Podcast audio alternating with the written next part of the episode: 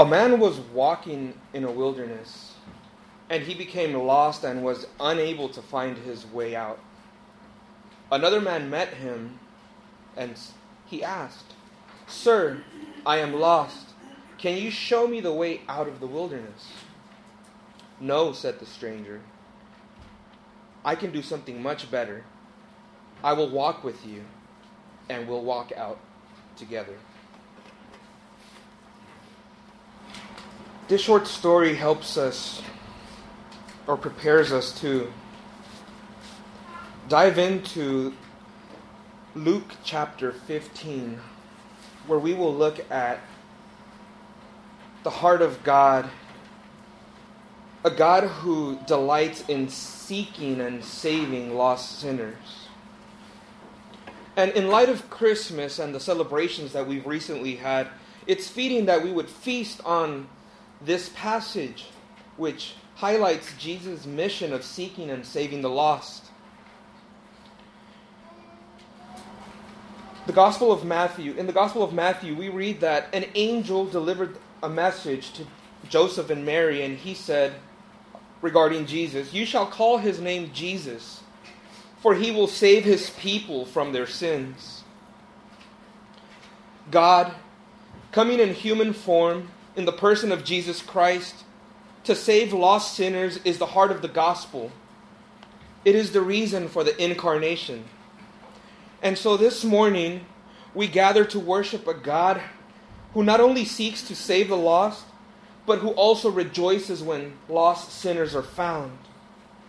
So we will see in our passage this morning that God delights in saving sinners. So please turn with me to Luke 15.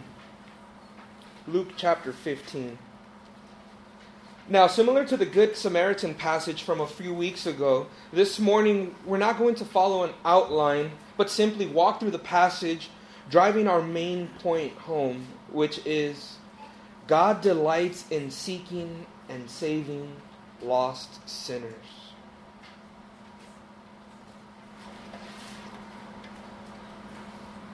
So, before we begin, let's review the setting for our passage. Now, in redemptive history, historically, I want to, want to remind us that prior to the fall, man had a perfect relationship, a sinless relationship with God. We read in Genesis chapter 3 that God walked and talked with man, but man rebelled. And after the fall, man hid from God. From that point forward, God has been seeking sinners, calling them to repentance. Now, here in our passage this morning, Jesus had been invited to dine at the house of a, one, uh, a ruler of the Pharisees. We read that uh, beginning in verse uh, 1 of chapter 14. And while he was there, Jesus taught the lawyers and Pharisees asking them if it was lawful to heal on the Sabbath. He also taught the guests attending the dinner, telling them a parable about a wedding feast, teaching them about humility. He also taught the man who invited him, telling him a parable of a great banquet. And Jesus also taught the crowds who accompanied him, teaching him about the cost of discipleship. And so we see that Jesus was down in the nitty gritty among the lost, teaching lost people because he was concerned for them. And as Jesus was doing this, Luke tells us here in our chapter this morning, 15, verse 1, Luke tells us that tax collectors, disloyal Israelites who were seen as traitors because they were hired by the Romans to tax other Jews, these tax collectors were known for being corrupt and adding extra taxes for personal profit. It was the tax collectors and sinners who were all drawing near to hear Jesus.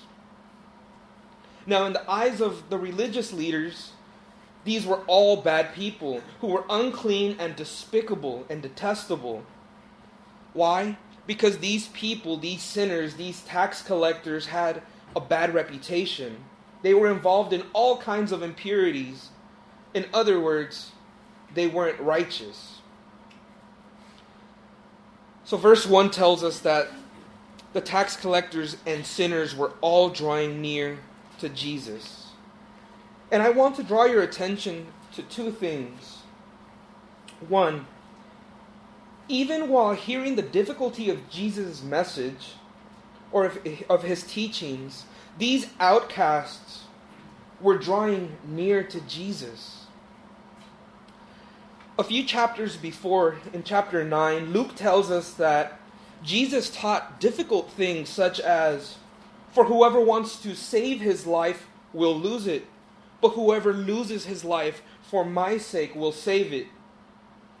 And as we will see in a few weeks, a tax collector by the name of Zacchaeus learned the answer to what this meant and eventually followed Jesus. So, one, these outcasts were drawing near to Jesus. And two, once again, since the fall took place back in the garden, man has been running away from God. But here we find that they are drawing near to God. Now, throughout the Gospels, especially in the Gospel of Luke, we find that Jesus is known for accepting sinners into his presence. Now, I want to make it clear that Jesus spoke against their sins, he wasn't accepting of their lifestyle. But these outcasts saw Jesus as one who was there not to condemn, but to restore their relationship with God. This kind of relationship earned Jesus the nickname the friend of tax collectors and sinners. Going back to Luke 15, verse 2 says, And the Pharisees and the scribes grumbled, saying, This man receives sinners and eats with them. This accepting of the worst kind of people is what led the Pharisees and the scribes to grumble against Jesus for receiving and eating with sinners. They couldn't believe that this teacher would spend the time or would take the time to even talk with these kind of people, these sinners. So Jesus Jesus' telling of the parables in Luke 15 is a response to the Pharisees and the scribes grumbling about his accepting of sinners, those who in their eyes were unacceptable before God. And this is exactly what Jesus came to do. He came to seek and to save the lost. Now, unfortunately, this grumbling that we see here from the Pharisees and the scribes was characteristic of them. In Luke 5, we read that when Jesus called Matthew, Matthew responded by hosting uh, Jesus and having a great feast at his house. The Pharisees and the scribes once again grumbled, saying, Why do you eat and drink with tax collectors and sinners? And Jesus used this situation to teach them about his mission. Those who are well have no need of a physician, but those who are sick. I have not come to call the righteous, but sinners to repentance. We find that in verse in chapter 5 verse 31. Now what Jesus was telling them was that he came to save people who understood their need. He couldn't save those who believed they were healthy. Or, in other words, I can't heal you as long as you think you are righteous. I have come to heal those who are sick. I have come to save sinners and those who acknowledge it because I have come to seek and save them. Later in chapter 7, verse 36, we read something similar that Jesus had been invited to a meal at a house of a Pharisee.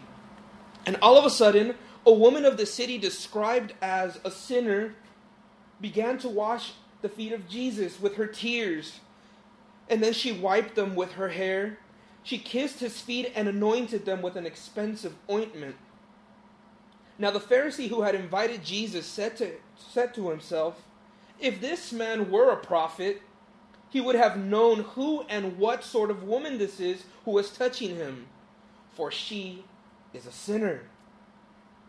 And once again, Jesus came to save these kinds of people. People like us, sinners. People, uh, Jesus came to save people who respond like her, recognizing their need for God. So we find a theme of Jesus dealing with the self righteousness of the religious leaders. In chapter 10, um, as we um, talked about a few weeks ago in the parable of the Good Samaritan, we saw that Jesus addressed this problem of self righteousness. The lawyer there wanted to obtain salvation by keeping the law, and he asked a legal question, which prompted Jesus to respond with a legal answer. Jesus graciously tried to help him see his inability to love God and love his neighbor as was required of him. And Jesus was giving him the opportunity to recognize his inability to do so and to turn to him for salvation. So we see that Jesus continually reached out to outcasts and sinners. It's important to note that while Jesus has come to save lost sinners, not all men recognize that they're lost. Not everyone acknowledges it. But praise God that whenever a person does repent and turns to Jesus, he becomes their Savior. So here in Luke 15:2 we find a contrast between the Pharisees and the scribes and God. The religious leaders had no love for their neighbors. They were not interested in the salvation of the lost. They were only interested in themselves. On the other hand, God's desire is to seek and save the lost and does so and has done so through Jesus. And so now we begin with the parables. Now I want to make a small note that all three parables make the same point. So we continue with verse 3 through 6. So Jesus told them this parable What man among you, having a hundred sheep, if he has lost one of them, does not leave the 99 in the open country and go after the one that is lost until he finds it? And when he has found it, he lays it on his shoulders, rejoicing. And when he comes home, he calls together his friends and his neighbors, saying to them, Rejoice with me, for I have found my sheep that was lost. In verse 4, the idea is that all people would go and look for their lost sheep. The shepherd in charge would make the effort to look for the sheep that he most likely would have grown attached to that he would have loved after taking care of it every day, feeding it, providing for it. A shepherd who loses a sheep would go out and look for it. And in verse 6, we read that the shepherd, after finding his lost sheep, would call his friends and neighbors to celebrate with him. There's no grumbling, there's no kicking of the sheep for getting lost. There's a genuine joy that comes from finding something that he loved and cared for. So, the point of the parable is that the shepherd rejoiced after finding his sheep. His celebrating with his friends highlights the joy that he feels over finding what was lost. Jesus then continues in verse 7 saying that there will be more joy in heaven over one sinner who repents than over 99 righteous persons who need no repentance. What does this mean? It means that when a sinner repents, God calls for a celebration in heaven The parable helps us see that God is like a shepherd who has a heart for seeking and saving the lost. Psalm 23, um, in Psalm 23, we, re- we, we read that David describes God as a shepherd who provides for his needs. The shepherd provides green pastures and leads his sheep to still waters. He restores their soul. He protects his own so they have nothing to fear. And not only that, here in our parable, we read that God expresses so much joy when a sinner repents that all of heaven rejoices with him. Because God's heart longs for lost people to be saved. God is the one who initiates the search and rescue mission. Unlike the religious leaders, God loves sinners and longs to save them. So, this first parable deals with lost sheep. We move to the second parable, beginning there in verses 8 and 9. Or what woman, having ten silver coins, if she loses one coin, does not light a lamp and sweep the house and seek diligently until she finds it? And when she has found it, she calls together her friends and neighbors, saying, Rejoice with me, for I have found the coin that I had lost. Just so I tell you, there is joy before the angels of God over one sinner who repents. Here we read of a woman who loses a silver coin, which was roughly the um, equivalent to a day's wage. I think it's obvious for someone who loses something of value, in this case, a day's wage, a, a person would take the time to, to seek what was lost. If I lost a check, I'm sure that if you lost a paycheck worth a day's wage, you and I would look all over the place for it. We'd check our bags, our books to see if we maybe used it as a bookmarker. We'd check our tables, our desks, our cars, we would look for it. And so here a woman loses a silver coin. Now, the floors in the homes of the woman's culture were made of dirt. So, in Jesus' parables, he gives the image of a coin that could have easily gotten lost in the dirt. The woman then would sweep the house carefully in hopes of finding the coin that holds dear value to her. So, the point of the parable is that she rejoices after finding her coin, so much so that she calls her friends and neighbors, calling them to participate in her joy and in her celebration. This woman also couldn't contain herself to the point that she celebrates with others. So, this parable holds the same idea of the first parable. So, then in verse 10, Jesus continues saying, Just so, I tell you, there is joy before the angels of God over one sinner who repents. Once again, Jesus lets us into the heart of God, showing the Pharisees and the scribe that God cares about the lost so much that he seeks that he seeks them. The joy felt before the angels is God's joy. His joy fills heaven and the angels participate in the celebration. So we see that for both parables the joy of God is highlighted and a celebration in heaven. This joy is expressed because of the salvation of a lost person.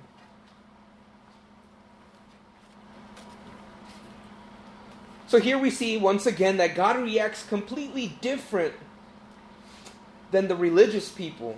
The Pharisees and the scribes grumbled because Jesus allowed sinners to come to him to be saved. God, on the other hand, rejoices over lost sinners who repent and come back to Him.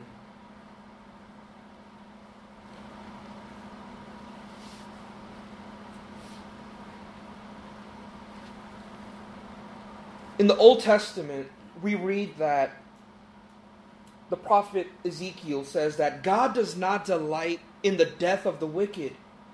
God desires that the wicked would turn from their sins and be saved. Jeremiah tells us in verse in chapter 32 verse 41 that God rejoices with his heart and soul over his people. He delights in doing his people good. In the person of Jesus Christ, God has acted to save the lost. For those of us that uh, were here on Wednesday evening, we, we heard a message by our brother Tyler on John 3:16.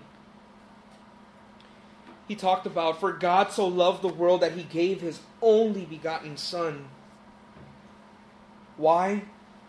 Because God's heart is for his people, for lost, for the lost. We have proof of it in that God sent his son Jesus Christ to seek and save the lost. Like the shepherd who rejoiced after seeking and finding his lost sheep, and the woman who rejoiced after she found her lost coin, so God seeks the lost and rejoices when lost men and women are saved.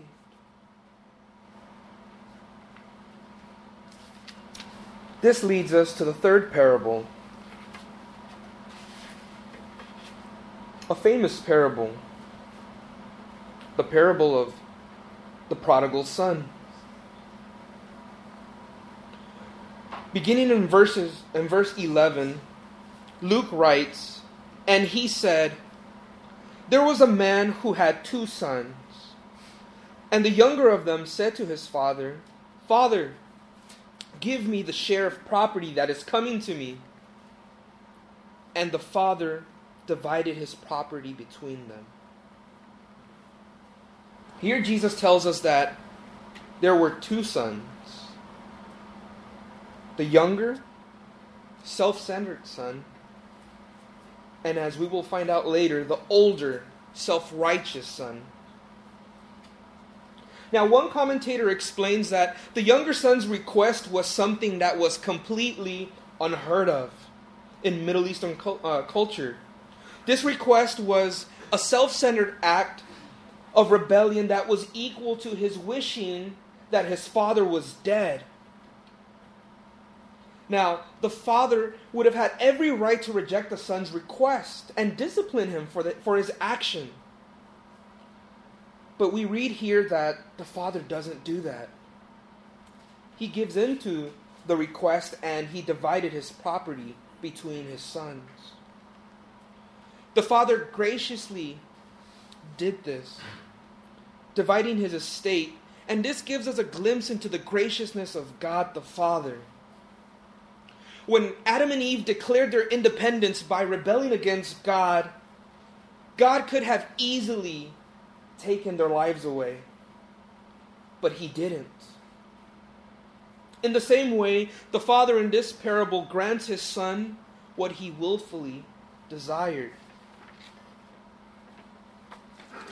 Then in verse 13, not many days later, the younger son gathered all that he, all he had and took a journey into a far country, and there he squandered his property in reckless living.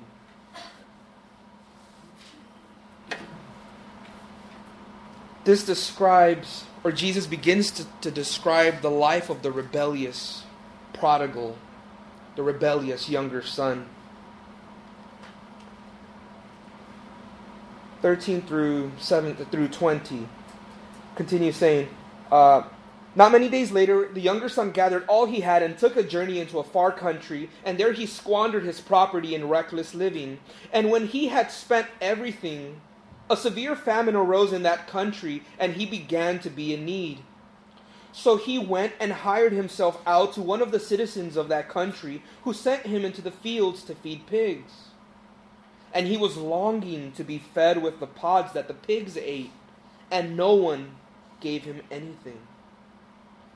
But when he came to himself, he said, How many of my father's hired servants have more than enough bread? but I perish here with hunger. So the son packed up his bags and went on to live a reckless life, losing everything that had been given to him. We see that his situation went from bad to worse. First, he spent everything that he had. Then, a famine hit the country where he was stranded. And finally, he had to resort to beg to survive. The younger son went from being in a place of honor in his father's house to a place of poverty and need. His need was so great that he even desired to eat, eat the pig's food. Now, this gives us a picture of sin. It provides us with a description of what sin does to rebellious sinners.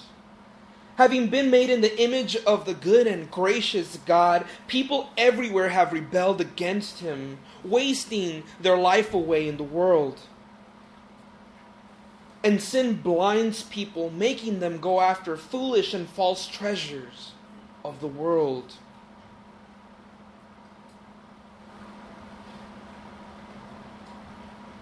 Verse 17 says, But when he came to himself, he said, How many of my father's hired servants have more than enough bread, but I perish here with hunger? Here we begin to see signs of repentance. The prodigal son recognized the mess that he had put himself in. He understood that the life he was living was not worth it. And this is where he begins to show signs of repentance.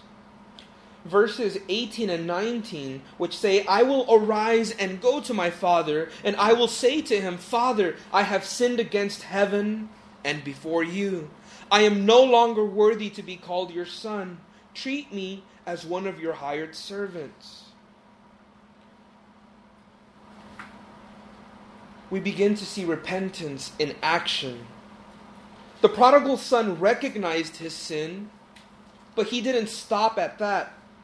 He recognized his greatest need or his greatest sin, which was against God, saying, I have sinned against heaven and against his father.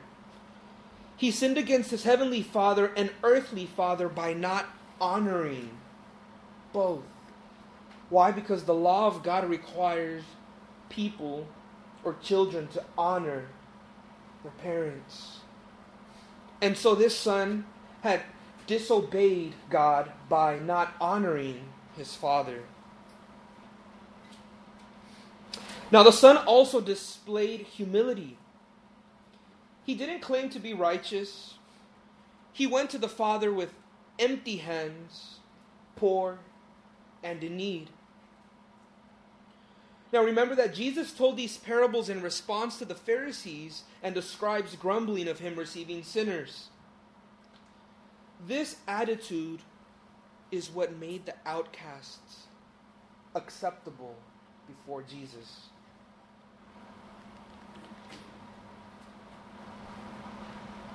In the Sermon on the Mount, Jesus taught that blessed are the poor in spirit those who express genuine humility by acknowledging their spiritual poverty, those who understand that they are lost and hopeless apart from God. Jesus also taught, Blessed are those who mourn. Those who mourn over their sin, those who mourn over their lostness, which produces repentance, which leads to salvation. This is the kind of attitude that recognizes one's spiritual poverty before God, expressed in repentance, and is characteristic of those who Jesus came to seek and save. Verse 20 says, And he arose and came to his father. And this is the picture of repentance.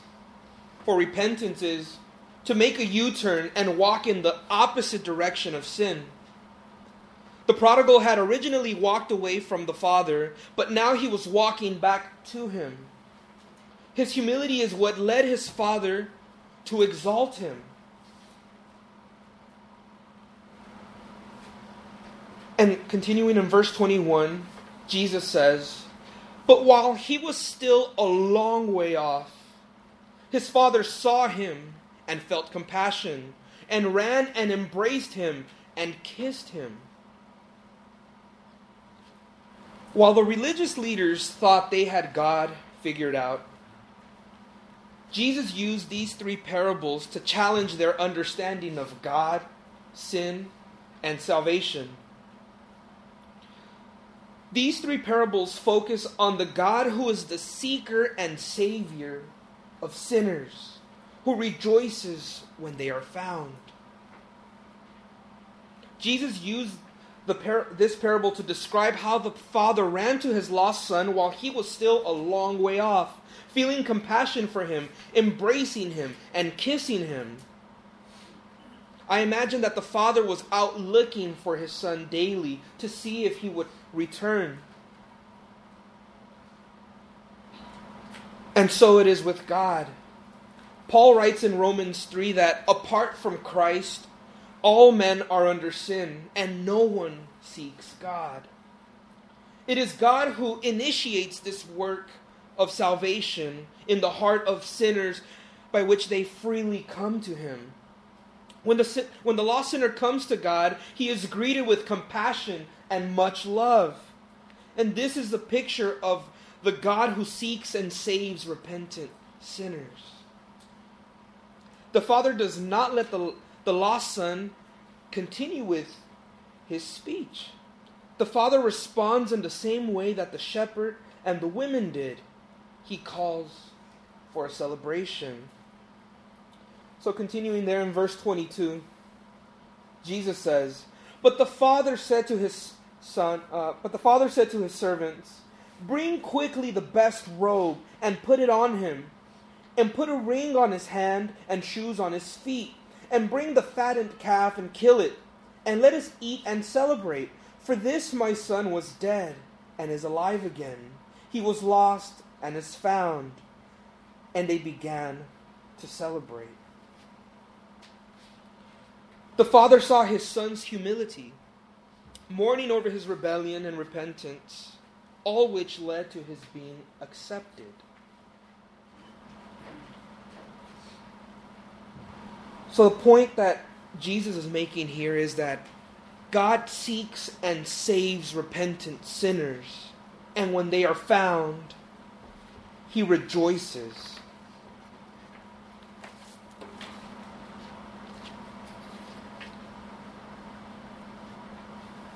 Now, this would have been a great place for Jesus to end his parable. But he didn't. He doesn't. He continues.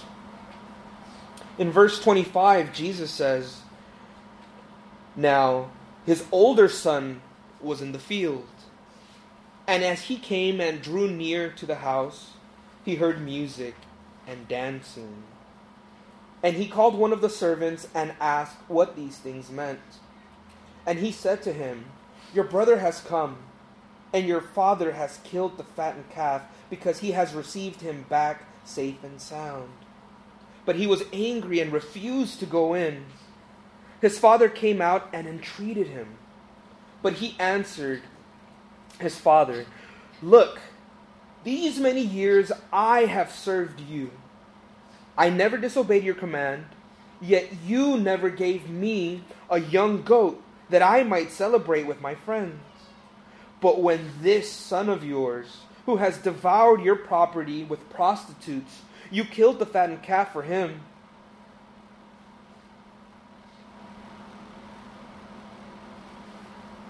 While the younger son foolishly wasted his share of the property, the older son kept his portion and did what was more culturally acceptable he stuck around and stayed with his father.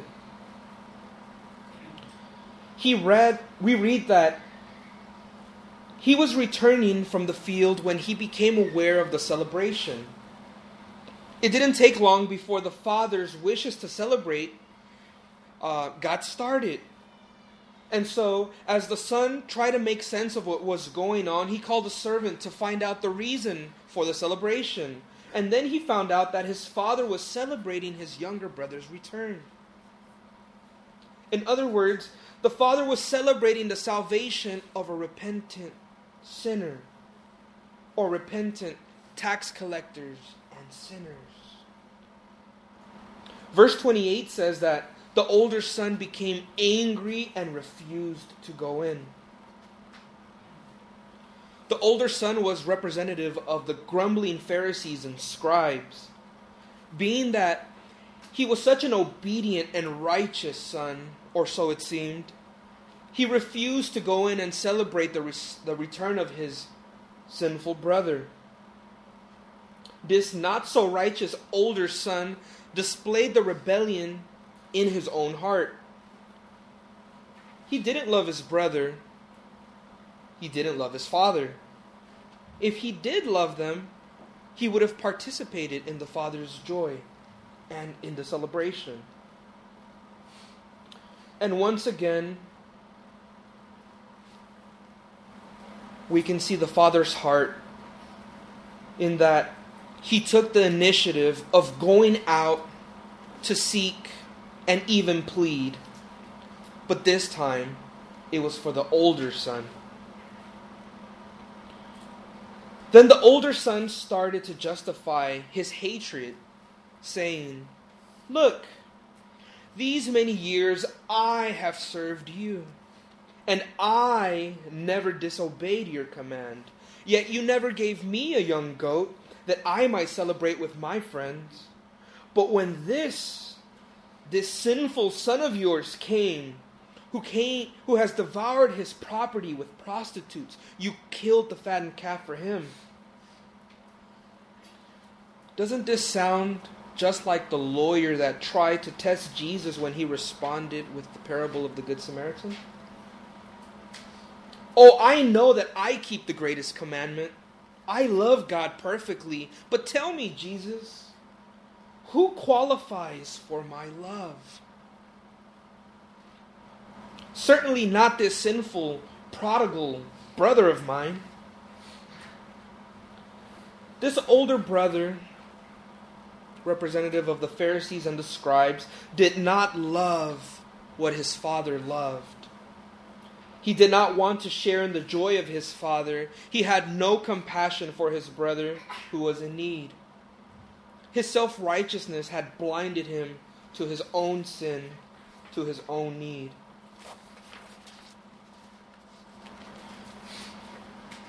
And in verses 31 and 32, Jesus ends the parable saying, Son, you are always with me, and all that is mine is yours.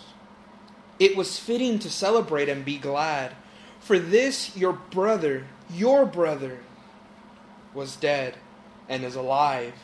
He was lost and is found we see that the older brother, just like the Pharisees and the scribes that Jesus was responding to, were self righteous, not seeing their own need for forgiveness. The truth was that they weren't righteous, they only pretended to be.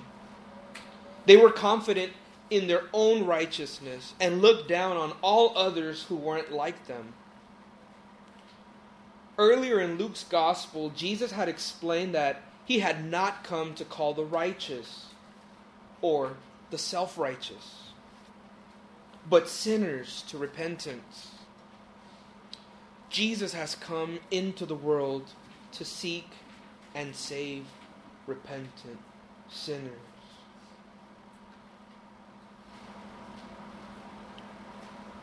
In conclusion, the three parables recorded in Luke 15 show us that God has sent his Son, Jesus Christ, to seek and to save repentant sinners.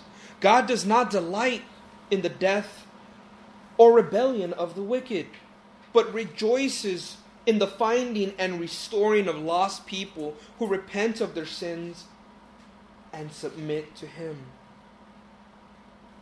The lives of both sons were dead ends both were spiritually, spiritually lost. The younger son displayed repentance. He saw his sin mourned over it, displayed humility, and received his father's forgiveness and salvation, his relationship was restored with the father. The older son illustrates the wickedness of self righteousness. He did not see his sin. He exalted himself, was prideful, and continued being in need. The Father picture, pictures our saving and seeking God, who is eager to forgive, longing for the return of sinners. When the lost are found, the Father rejoices and celebrates in heaven.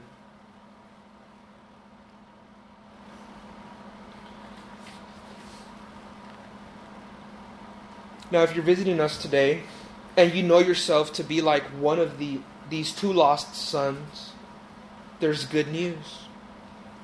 The parables we just went through show us that God graciously extends forgiveness of sins and a restored relationship with Him to all who recognize their need for forgiveness.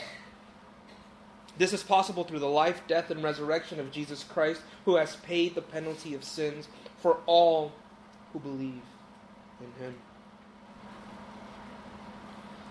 Now, this parable can be seen as Jesus in action as he evangelizes, seeking for these people to turn away from their sins so that they would be found and restored into right relationship with God. So I'd like for us to use this understanding of God's joy in finding lost sinners to drive us to be encouraged in wanting to share the gospel with the lost because God greatly delights and rejoices when a lost sinner is found. And what a privilege it is for us to be given the opportunity to participate in the seeking and saving of the lost. Let's pray. Heavenly Father, we come before you and we praise you that you are a God who seeks and saves lost sinners. We praise you that you love people who repent from their sins and turn back to you, and you receive sinners with, with much love. We thank you that when we were lost, you took the initiative in seeking us and saving us.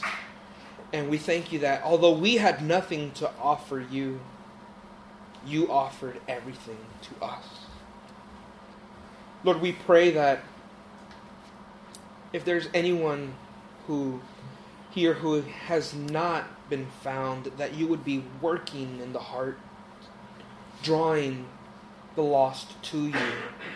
We pray that wherever we find ourselves, whether at school or at work or at a coffee shop or at the supermarket, that we would delight in in sharing the gospel and participating in, in, in your mission of seeking and saving the lost. That we would rejoice with you as you celebrate in heaven the return of lost sinners who are saved and restored. So, Lord, we praise you for the salvation that you freely offer and extend to us. We thank you that although we fall short, there is forgiveness of sins in Jesus Christ. So, Lord, we praise you. We thank you. In Jesus' name we pray. Amen.